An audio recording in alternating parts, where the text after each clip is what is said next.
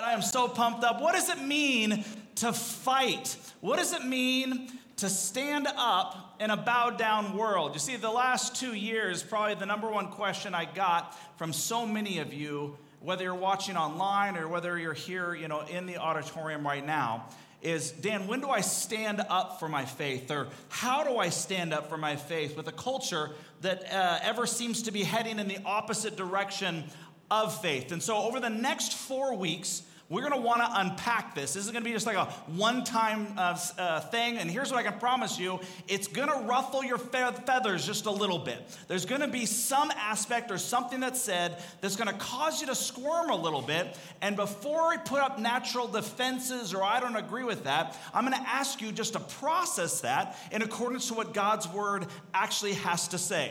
And so, with that being said, as the foundation, let's start with this. How many of you, by a show of hands, and put in the chat, have ever heard of this phrase, the home field advantage? Okay, the home field advantage. Okay, most of you have heard that. You know, uh, there are two equal teams or equal opponents that are getting get together, but one seems to have an advantage. And the advantage is their home field, their home turf, which is usually dictated or predicated by the fans that are in the stands. And when you're not the home team or you're the visitor team, not only are they cheering for their home team, but they are cheering against whoever is the visiting team. Uh, like, for example, you know, uh, I grew up in Seattle. Most all of you guys know that. But I was in Arizona for five years, and I got a chance to go watch my beloved Seahawks play against the Arizona Cardinals. And as I walked into this sea of red, well, mostly, there's a lot of Seahawks fans, but the sea of red, uh, I realized I wasn't at my home. See, in Seattle, all of the Seahawk fans are polite and they're nice and they're courtesy and they just cheer for their own team. They sometimes applaud for the opposing team when they do bad things. You know, there's just, a, there's just all of this kindness in Seattle. But that's not what I received. I received people, you know, who decided to drink, um, let's just say, alcoholic beverages far beyond people should be allowed to drink in public places, you know, all around me, and they were all in red. And I felt like I stood out just a little bit. So much so that after the Seahawks happened to lose that game, which was many, many years ago, of course, as you know, uh, I was uh, walking up the aisle and a person who was very red faced decided to um, uh, confuse me for the garbage can and uh, threw all of his popcorn, you know, uh, that was left all over me. Now, if I was in Seattle, we would have hugged him and been polite and all of my Seahawk friends. But because I wasn't in Seattle, I chose to continue to walk. I chose to continue to leave and not engage. That wasn't going to be my moment to stand up against the opposition. That wasn't the opportunity and time that I felt like the Lord was leading to make a wrong a right. And maybe you've been in a similar situation. Now, our country was founded on the principles of Christianity. There is no denying that. Now, how we became a country and what we did with the people living here is a completely different sermon. But anyone who says that we are not based on the principles of Christianity either doesn't know our history, is trying to rewrite history, or has a bias against Christianity. So much of the freedoms and the values of our country are founded on the Bible. In fact, even today, if you get a chance to go back to Washington, D.C., you will see thousands of documents or monuments everywhere, literally littered with scripture in and through and quoted as reasons in and through and behind the principles and the values of this nation. In fact, in our very own town uh, is a pastor named Craig Lutz. Craig's a good friend of mine over at Victory Faith off of Argonne, and every other year he takes a group of young adults to prove this very point. And they walk through and go through all these monuments, museums to see what our country was founded upon. In fact, I remember it wasn't too many years ago that I happened to watch a clip from Oprah. No, I'm not an Oprah fanatic, but I might have stumbled upon this episode. So, as it came upon me, what was interesting about it that caught my attention is that there was an atheist who proclaim themselves as an atheist, doesn't believe that there is a God, who was trying to convince Oprah and the audience that the Bible should be taught in schools. And they're like, we don't understand why you're actually encouraging the Bible to be taught in schools. And it's because he knew as a fact that for us to better understand our history is going to be through the lens of the Bible. Not that he's encouraged anybody to follow the Bible, but so many of the phrases and the nuances and the foundation would be better understood for a generation that doesn't know the Bible to experience the Bible, thus, in his mind, be able to understand our Christian, our our, our, our U.S. heritage. That's just a fact. Now, I say all this to say now this followers of Jesus, in many places in America today, we are no longer the home team. We may have been founded on that, but we are no longer the home team. Now, I love the United States of America. I absolutely love our country, and I'm so proud of so many aspects of this nation and the privilege that I got to be to be born in this country. And the strongest times that I feel that is actually when I come back from a different country that I've been on a mission trip or visited, and I land, and I'm like, oh Lord, thank you that I live in this nation. But if you're a follower of Christ, I need you to hear this as we begin this series we might not be the home team, but this has never been our home. We might not be the home team, but if you're a follower of Christ, this is foundational. This is never intended, nor was it ever created in the eyes of Christ to be our home. This is foundational for what it looks like for us to stand up in a bowed down world. So, as followers of Christ, we're called to be in the world and not of the world. This is why Philippians chapter 3, verse 20 tells us we are citizens of heaven. That is our home.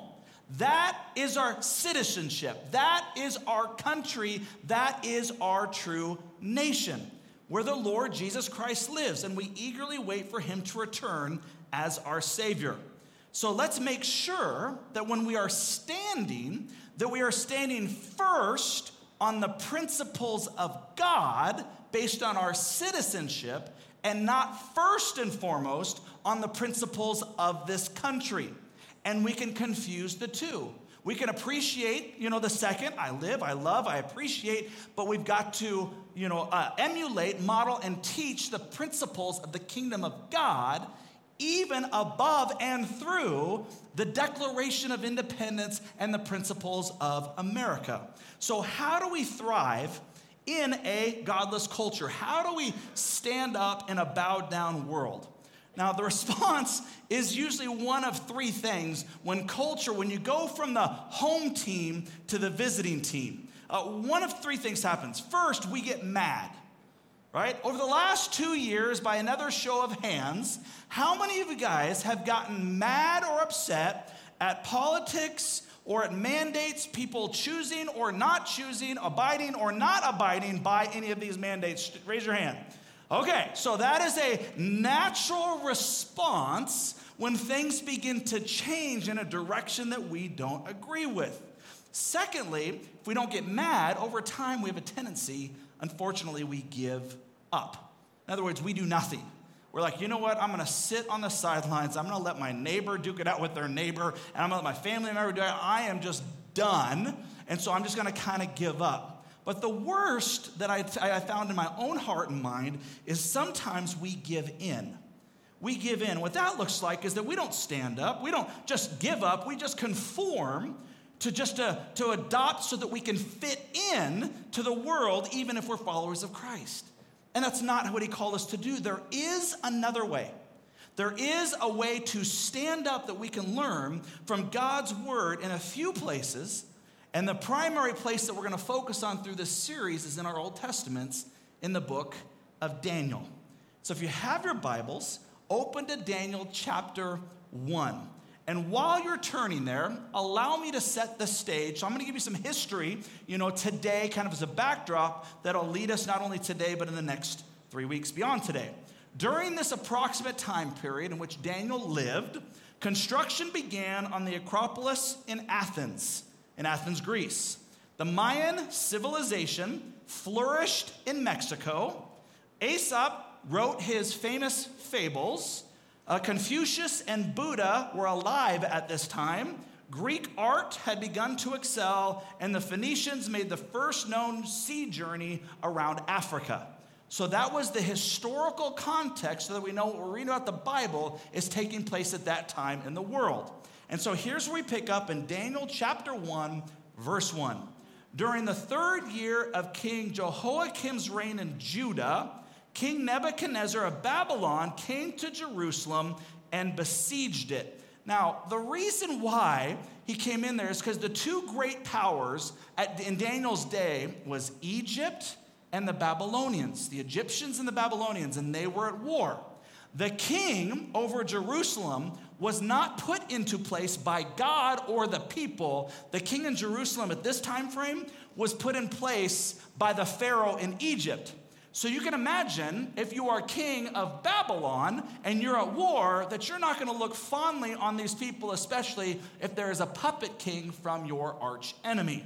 And so the Lord gave him victory over King Jehoiakim of Judah and permitted him to take some of the sacred objects from the temple of God. So Nebuchadnezzar took them back to the land of Babylonia and placed them in the treasure house of his God, which we'll talk about in a little bit, in a few minutes. Then the king ordered, ordered uh, Ashpenaz, Penaz, which is a awfully terrible name for me to pronounce, his chief of staff to bring to the palace some of the young men of Judah's royal family and other noble families who had been brought to Babylon as captives. He says this select only strong, healthy, and good looking young men. He said, make sure they're well versed in every branch of learning and are gifted with knowledge and good judgment and are suited to serve in the royal palace.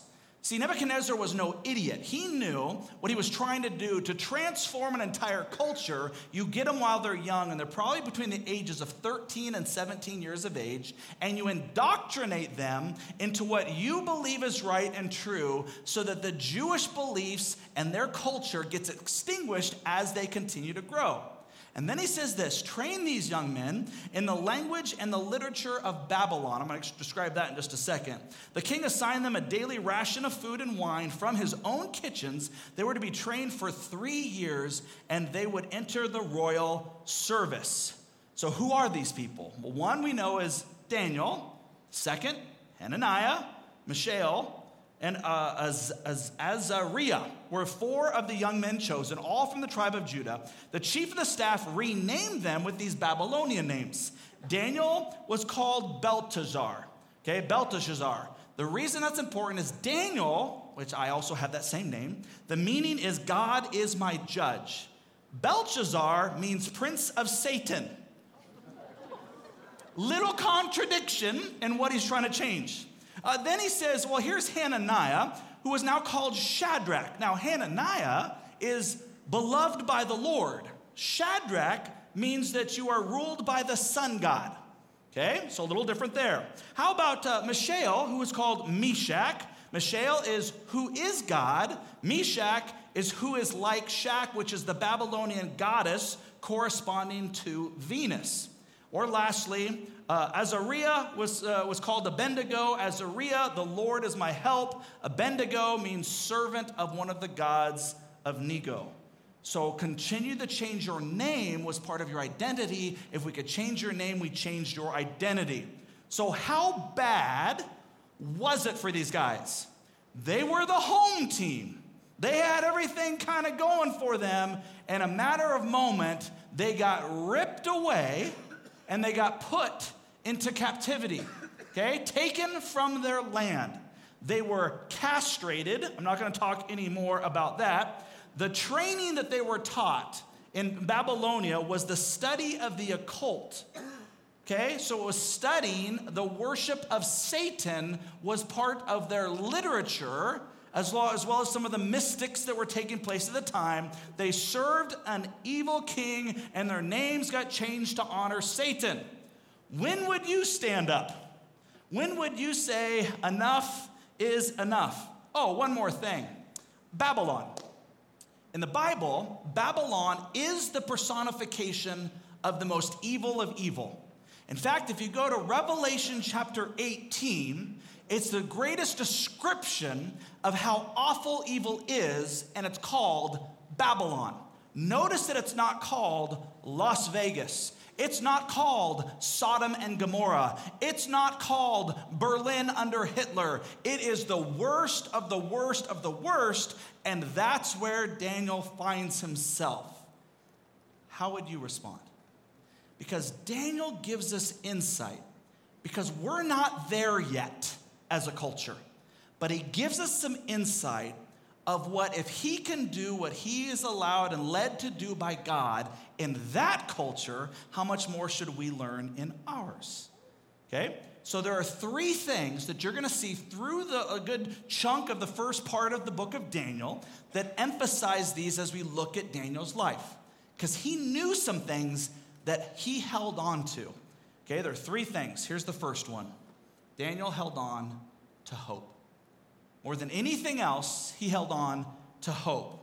It says in verse 2 again, the Lord gave him, Nebuchadnezzar, victory over King Jehoiakim of Judah and permitted him to take some of the sacred objects from the temple of God. Daniel knew Nebuchadnezzar's not in charge. Who did he say gave permission to do this? The Lord. God is always in control. God is always in control. Nothing surprises God. COVID doesn't surprise God. Mandates don't surprise God. Elections don't surprise God. God is always in control. And Daniel knew that, which is why he could write what he wrote in the midst of being in one of those heinous places of the world to say, you know what? It may seem like it's uncontrollable or we're completely out of control as a society, but I can take hope in that my God is in control. And so I can hold on to that. In fact, uh, uh, one of the guys I know is a pastor down in Arizona. His name is Chad Moore. I love how he said it. He said, Daniel knew that God was in control of whomever is in control. That's something that you can take home and have a firm foundation on. It gives me perspective as a guy who doesn't like to feel out of control, especially on airplanes. It is great to know that God is in control. Because of this truth, we see this exemplified in our New Testaments. See, it wasn't just Daniel, it was a model from Daniel that was carried on through Christ and into our New Testaments. For Paul writes from prison, he writes from Romans chapter 13, verse 1. How could he write this statement unless he knew that God was in control? Especially when the Roman Empire was suppressing the Jewish people. He says this Everyone must submit to governing authorities, for all authority comes from God, and those in positions of authority have been placed there by God. So he could say, you know what, as much as the evil people may feel like that they're reigning and leading and guiding, that we know that there is someone that is greater, that is leading and guiding. In fact, Romans 8 28 reminds us that we know that God causes everything everything to work together for the good of those who love God and who are called according to his purpose for them. Or as we just heard in the video in Romans 8 35, can anything ever separate us from Christ's love? Does it mean he no longer loves us if we have trouble, if we go through calamity, if we are persecuted, or hungry, or destitute, or endangered, or threatened with death?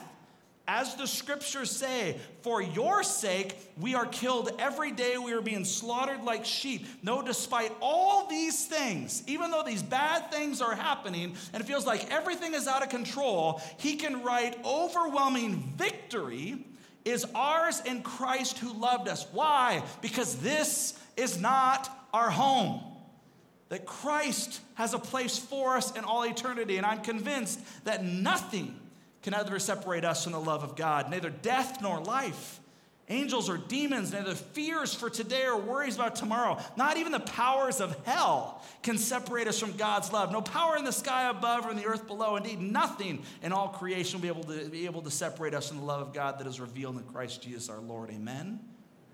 We can have hope that God is in control and that He's working. And you need to understand this that, that, that Daniel knew that this is sometimes we forget that sometimes the short term success of the wicked is actually God's will. Sometimes the short term success of the wicked is actually God's will. If you want to research this, I don't have time to walk through this on this day, but in Deuteronomy chapter 30 and also Jeremiah chapter 2, God warns the nation of Israel if you should leave me, if you desert me, this is going to happen, what they're experiencing right now. So that, starting with you who are my people, will recognize the errors of your ways, turn your hearts back to me. God allows the consequences and the choices and decisions of humanity to actually be a help to draw us back to Him. See, fear and despair are not from God. Fear and despair are not from God. Whenever you feel that, and I have felt that at times these last few years, that I'm like, okay, that's not of him, because Hebrews 13, 6 reminds us, so we can say with confidence, the Lord is my helper, so I will have no fear. What can mere people do to me? Or 2 Timothy 1 7, for God has not given us a spirit of fear or of timidity, but of power, of love, and of self discipline. Daniel puts his hope in God. And over the next few weeks, we're to see time and time and time how he does this on a regular basis.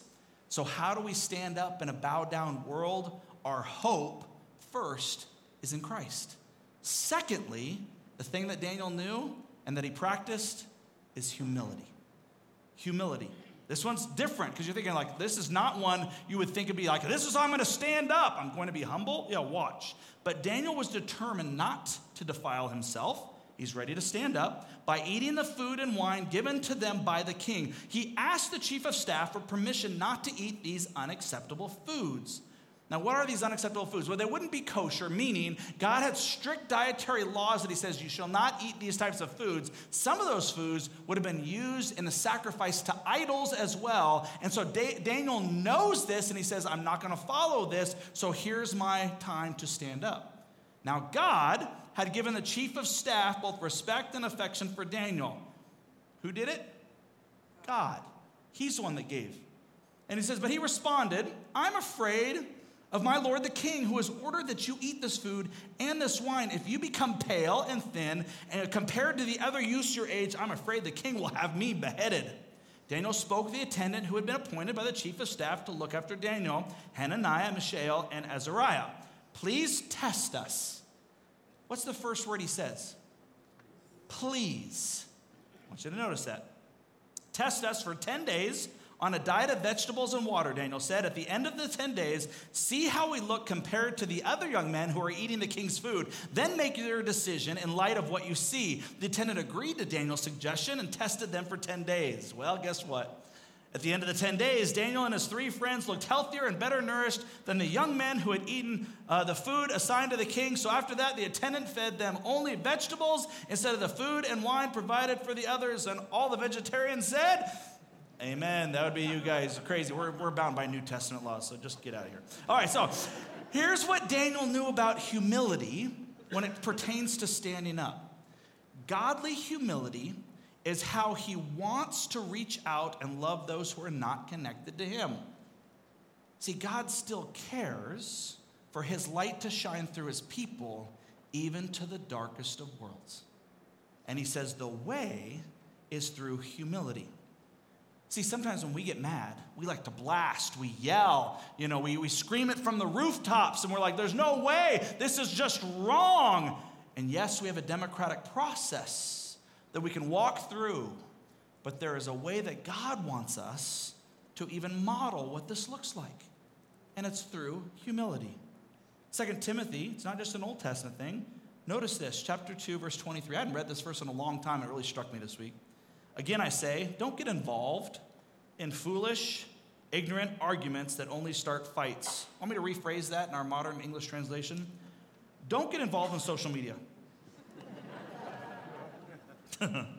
a servant of the Lord must not quarrel, but must be kind to only those you agree with. That doesn't say that either. That's what I wanted to say. Be kind to everyone. To be able to teach, to be patient with difficult people. Gently instruct, gently instruct those who oppose the truth. Perhaps God will change these people's hearts and they will learn the truth. Then they will escape from the devil's trap, for they have been held captive by him to do whatever he wants. Remember, our battle is not against flesh and blood, but against the principalities of this dark world. Satan is having a heyday, and there's a way that we need to respond. Romans 12, 18 says, If it is possible, and we know it's not in all cases, we've seen that, as far as it depends on you, live at peace with everyone. See, some of the greatest humility, and this is the hardest, I don't even want to preach this part, is when we love our enemies and those we, who disagree with us. That's tough. Matthew chapter 5, Jesus says, You've heard the law that says, Love your neighbor and hate your enemy, but I say, Love your enemies, pray for those who persecute you. and that way, you'll be acting as true children to your Father in heaven. It's easy to be angry at the city councils, to be angry at the school districts, to be angry at the governors, to be angry at the presidents, to be angry at Senate, to be angry at all of these people in authority. But I always need to ask myself that I'm asking you, how often have I actually prayed for them? And all of a sudden I feel a little, little conviction if I'm to be honest with you. So, how do we thrive and stand up in a godless culture? We focus on hope. We emphasize humility in the way that Daniel did. And third, we lean upon wisdom. Wisdom. Notice what Daniel, what God did because of what Daniel decided to do. God gave these four young men an unusual appetite for understanding every aspect of literature that they were being taught and wisdom. And God gave Daniel the special ability to interpret the meanings of vision and dreams. Who gave them these gifts? God did. He's in control, which is why we go back to it again. When the training period ordered by the king was completed, the chief of staff brought all the young men to King Nebuchadnezzar. The king talked with them, and no one impressed him as much as Daniel, Hananiah, Mishael, and Azariah. So they entered the royal service. Whenever the king consulted them in any matter requiring wisdom and balanced judgment, he found them 10 times more capable than any of the magicians and enchanters in his entire kingdom. And Daniel remained in the royal service until the first year of the reign of King Cyrus. See, this is one of the hardest things that I have had to try to navigate, and you have as well. There is a big difference between what we passionately disagree with and what God forbids.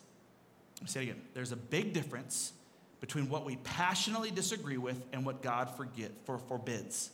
We need to pick and choose His battles by His wisdom all the way through when a culture continues to head in a bad direction. He didn't stand up with everything that was presented. He picked and chose based on the wisdom that God had provided. Now, I wonder if you can see the difference. I know I can. I live in Idaho. Idaho has not seen masks in about a year and a half. And yet, I'm still going to a Gonzaga game required in wearing them. And whatever you believe about masks or not, that's not what I'm talking about. What I'm saying is that how heightened did we make something like mask as our defining line? Let me give you an example. When I come over to this side, you know, and I go into a restaurant or I go somewhere else and they ask me to put on a mask, I will, because I don't blame them. I'm not going to make a scene. I'm not going to do it. You know, if this is what they're asking, if I have to get on an airplane, okay, I'll do it, you know, because this is what you're asking me to do as I walk in. Okay, I'm not going to make a big deal about this. So I went to a grocery store and I, you know, I put on the mask and then I'm like, okay, you know, it's not what we do in Idaho, but okay, we're going to do it here and we're going to walk through and then I get to the checkout line. And then they say, it'll be eight cents for the bag. I was like, I'm sorry, for which bag? They're like, this plastic one. I'm like, is there something special about it? And they're like, no. So what did I do? I said, enough is enough. I jumped over and launched at that cashier. The police came, and now it's on TikTok everywhere. That's what I did. I was like, all right, the mask is one thing, but eight cents? Are you kidding me? There's no rhyme or reason behind this. Doesn't make sense with some of the things they're doing. I'm only partially kidding when it comes to this kind of stuff. it is hard to differentiate between the majors and the minors from a biblical perspective. Because we can always make a biblical case for whatever it is that we're standing upon. But what we need is the wisdom from God to allow us to know what is the priority and in what situation. Now, knowing that we live in a democratic country, we do have opportunities in humility and in wisdom to use the rights in which that we've been granted by this great nation. And we want to be able to engage in the opportunities peacefully, you know, in doing and living the way that God has called us to live. But wisdom from God, I want to show this to you, is strategic, it's humble, and it's prayerful. It's never reactionary. It's never reactionary. Let me just prove it to you with this way. In James chapter 1 verse 5, if any of you lacks wisdom, you should ask God who gives generously to all. Who does he give it to? All. It's one of the coolest things in the Bible. You don't have to be a follower of Christ, and God will give you wisdom if you ask him. That's pretty cool. He gives generously to all without finding fault, and it will, what a promise of God, be given to you. So, how do we know if someone is wise and has received this wisdom that comes from God? James 3:13 actually tells us, "Who is wise and understanding among you?" This is how. Let them show it by their good life, by deeds done in humility that comes from wisdom. What a great example. It goes on in verse 17, the wisdom that comes from heaven is first of all pure, then peace loving, considerate, submissive, full of mercy and good fruit, impartial and sincere. Before we jump and react to whatever it is that's bothering us, we should pray for wisdom underneath this definition that comes from God in order to bring praise and glory to God because this world is not our home. See, Daniel's wisdom was on display from the beginning. So don't miss this as I wrap up. Daniel did not object to the name given to him. Why? Because he knew who he was and he couldn't care less what other people called him.